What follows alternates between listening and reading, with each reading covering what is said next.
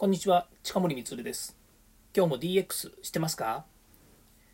さて今日はですね、地方創生プロジェクトにあるスマートシティはどこまで進んでいるのかっていうですね、お話をさせていただければと思います。えーと、この話題はですね、えー、またあの大きな話になってしまいますので、まあ、いくつかにねまた分けてお話できればなというふうに思っているんですけれども今までもですね、えー、こう地域のていうかね地方創生とかね地方再生っていうようなプロジェクト、まあ、これねどんどんこう地域の課題解決で、えー、行われてきて、まあ、大体このスマートシティっていう言葉自体がですね、まあ、大体2000年頃くらいからですね、まあ、いろいろ使われ始めてきてですね、まあ、活発にこういった概念のもとにですね、えー、日本全国このスマートシティっていうね言葉。これスマートシティだけじゃなくて町おこしとかですね地方創生とか地域再生っていう言葉でま行われてきたんですけども、まあ、日本ではですねなかなかスマートシティっていうと何でしょうスマートっていう言葉自体もですね2000年頃からだとこれがそうねスマートって一般的なイメージってどうなんでしょうね。こう細いとかね痩せてるとかねこうスタイリッシュとかね、まあ、そんな風に皆さん見えてると思うんですよねでもねこれあの、えー、IoT とか AI がねこう活発になってきた2015年頃によくもこれ議論されてたんですけどこの辺のスマートってあのいわゆる賢いとかね、まあ、そういう意味での使われ方なんですよね。でこのスマートシティっていうのも今から考えるとそのいわゆる、えー、都市として、まあ、いろんなものが有機的に連携してですね、えー、まあ、問題ですよね。課題解決とかそういったものができるようにということでスマートシティっていうような言い方するんですよね、まあ、海外ですとねスーパーシティとかスマートシティとか、まあ、いろんな言い方をする。それから、え、アメリカなんかですとスマートグリッドっていうのがねニューディール政策の一環として、まあ、ってですね、まあ、その中で、まあ、当時ね Google さんとかあの辺がですねいろいろ頑張って、えー、まあいろんな活動をねする中に、まあ、いわゆるスーパー、えー、なんでしょうハイウェイ構想みたいなね、えー、いわゆる今のクラウドとかですね、まあ、インターネットのね、ああいった大きな流れとかですね、まあ、こういうようなものにデジタルシフトしてきてるような部分があるんですよね。で、日本の中では、なかなかやっぱりそのスマートシティっていうとですね、その地方創生とか街づくりとかっていう方にどんどん進んではいるんですけれども、それがですね、デジタルを活用したっていう形になっていなくて、もともとね、なんとかその企業誘致をしたいとかですねそれからその地域の企業にですねもっと頑張って、えー、ね、あの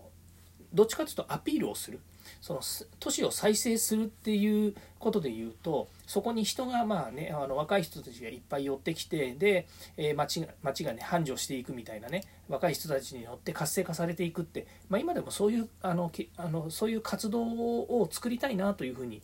皆さん言ってはいるんですけれどもなかなかねやっぱり少子化も含めて、まあ、どんどんね地域の活動っていうのが縮小していくっていう傾向にあったわけですね。まあ、その中であのそれぞれの地域は、まあ、あの頑張ってやっているんですけれども、えー、まずその、えー、地域の中での人口減少っていうのがありますそれから、えー、少子化っていう問題に合わせて、え人口減少って単純に言えないんですよ。なぜかというとね、なぜ人口が減少するのかって一つは、少子化だから減少するだけじゃなくて、それからそこの町か町やですね、都市から人が流出し流出してるっていう問題があるわけですね。つまり、魅力のある街づくりになっていないっていうところが根本原因ですよねっていうところに落とし込んでいっちゃうと、じゃあ魅力のある街づくりをすればいいじゃないかって話になってでそこにいる人たちがね一生懸命頭に汗かいてですね魅力的な街づくりは何だろうかということで美味しい街だとかね、え子育てがいいとかっていろいろやってるんですけども結局ねあのその辺の話って突きあの突き詰めていくと結局オペレーションになっちゃうんですよね。あのオペレーションになっちゃうってどういう方かっていうと結局その市町村っていうその市役所とかね、えー、いろんなそういう、まあ、行政の人たちがこう手弁当でいろん手弁当っていうのはあの無償でって意味になっちゃうあれなんですけどもとにかくね汗かいてなんかね活動しないと、えー、うまくいかないみたいになっちゃう。だから一生懸命やって頑張って汗かいてえー、なんとか維持するみたいな話になっていってうまく回すっていうところまああの何て言うんですかねあのエコサイクルみたいにならないんですよね。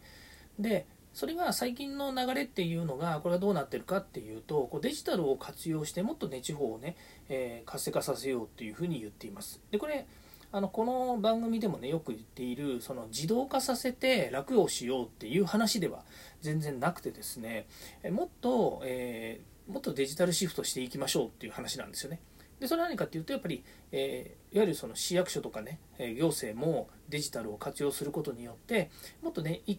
そのいわゆるみなんていうの、えーと、運営をするその県とか市とかね町を運営するだけではなくてそういうところに使っていた人の能力やそれから、えー、まあ、手作業ですよね。こう手を動かすっていうところのものをですねもっとあの市民に還元しようとかですねもっと地域の問題解決に、え、手を貸そう貸せるようにしようということで例えばの話、えー、今のなんでしょう、ね、そのデジタル庁ができた一つの要因でもあるんですけれども今まで縦割り行政であったいろんなデータを活用しようと思ってもねなかなか縦割り行政で、えー、隣の省庁の、えーと、データとかですねそれから隣の県とか市のデータとかね使えなかったわけですよね。オープンデータにはなってなかったわけですよ。でそういったものをねオープンに使えるようにすることによって、えデータ連携ができたりとかねもっと言ったらもう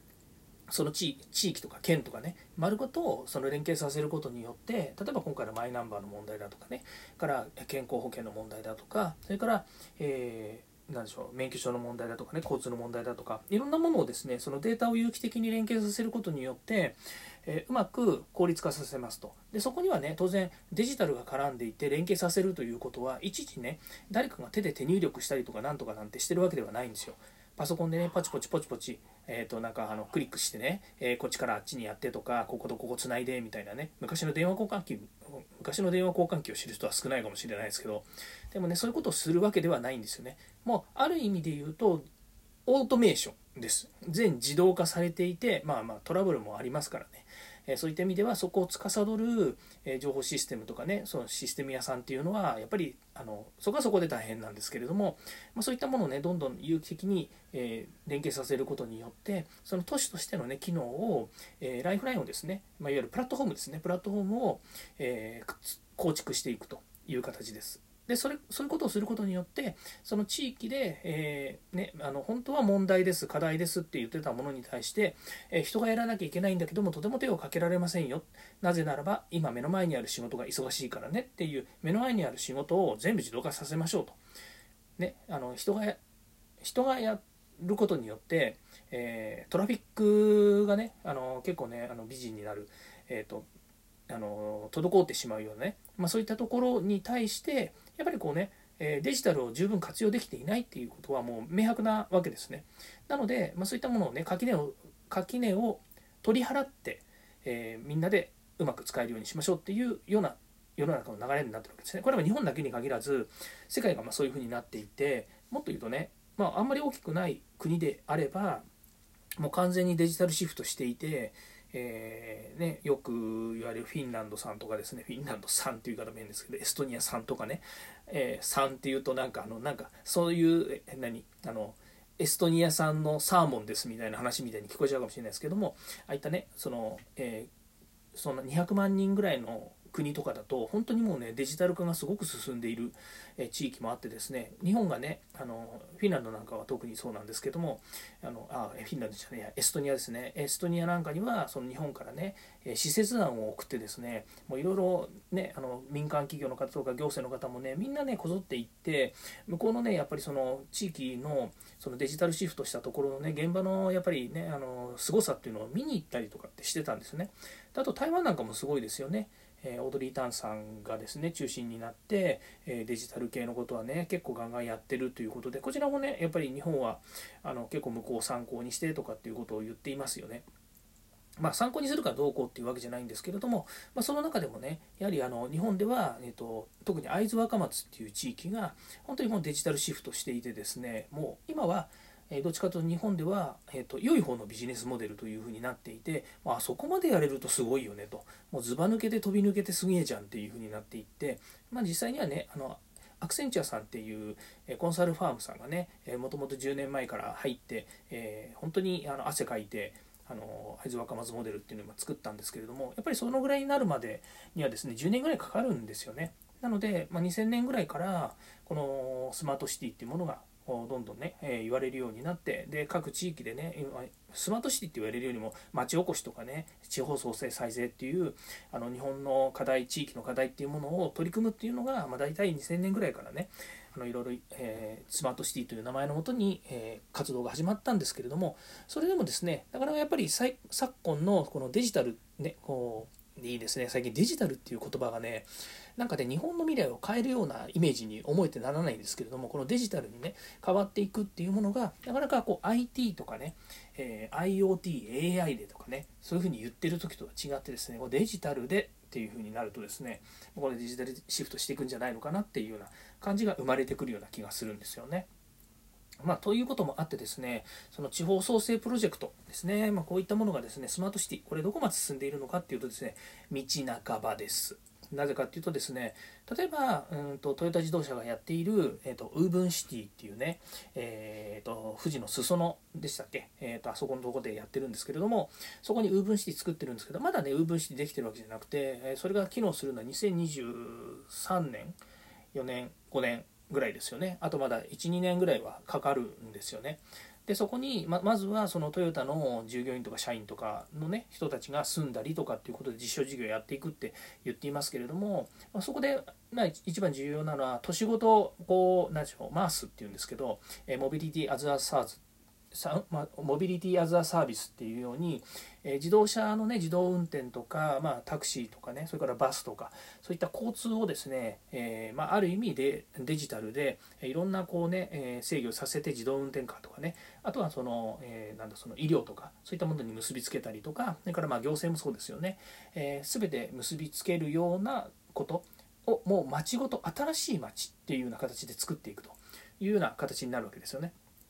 まあ、そういうのもですね、まあ、ある意味あの最先端のモデルになる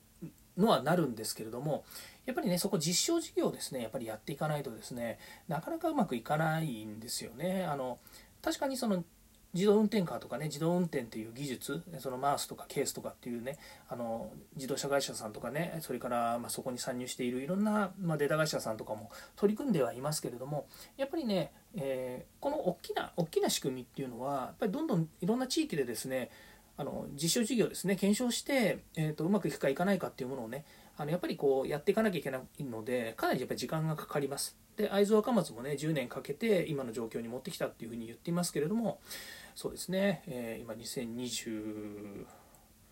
年ですよね。で10年前だから2011年とかぐらいからやってたのかなっていうと、まあ、もっと前からやってるような気はしますけどね、うん。まあ、でも会津若松は確か2010年とか2011年とかねそのぐらいからだったんじゃないのかなというふうには思います。まあ、いうこともあってですね。まあ、この先、えー、いろんな地域で、まあ、あのさっき言いましたその会津若松とかのねこういう、えー、成功事例っていうのがやっぱりある。それから、えー、トヨタがウーブンシティとかってやるんですけど、まあ、これはもう失敗するというよりは、まあ、成功させるべくやっているということもあると思います。それから各地域もですね、え、それぞれいろんなその、えね、特色のあるやり方をしています。ま、例えば地域によっては観光が得意だったりとか、それから、えーと、医療でやろうとかね、から、えー、企業誘致でやろうとかですね、まあ、いろんなことをですね、各地域いろいろやっています。私もあの地方版 IoT、えー、地方版 IoT 推進ラボのですね、え、メンターとして、まあ、いろんな地域いて、え、見させていただいたりもしてますけれどもやっぱりね皆さん頑張ってやってらっしゃるんですよね、まあ、そういったところでいけばですね、え、まだまだあのこれから活性化させられるだけのですね、え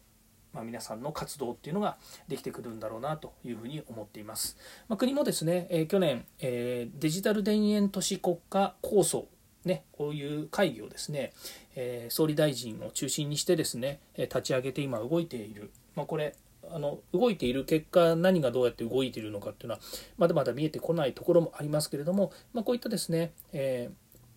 国がですねこの、えー、スマートシティスーパーシティこういったものをですね、えー、十分やっていくんだということがあればですねあの2030年に向けたですね SDGs とか ESG 投資のですね、え、こういった活動のこれもやっぱり近いですよね。ねあのエネルギー政策とかねそれから、え脱炭素社会とかねこういったものも全部あの関わってくるんですよね。だからこそそのねあの都市ごと、えー、都市 OS としてねえー、スマートシティをあのデジタルシフトで実現するんだなんてね、まあ、そういう文脈になっていくと思うんですけれども、まあ、その辺のですね国との動きそれから地域の動きそして民間企業の参入えそれからそこにいる人たちが、えーいかにですねやっぱり自分自分事として街を変えていくんだということのですね、まあ、こういった、まあ、いろんな取り組みがですね、え活性化していくことを願っています。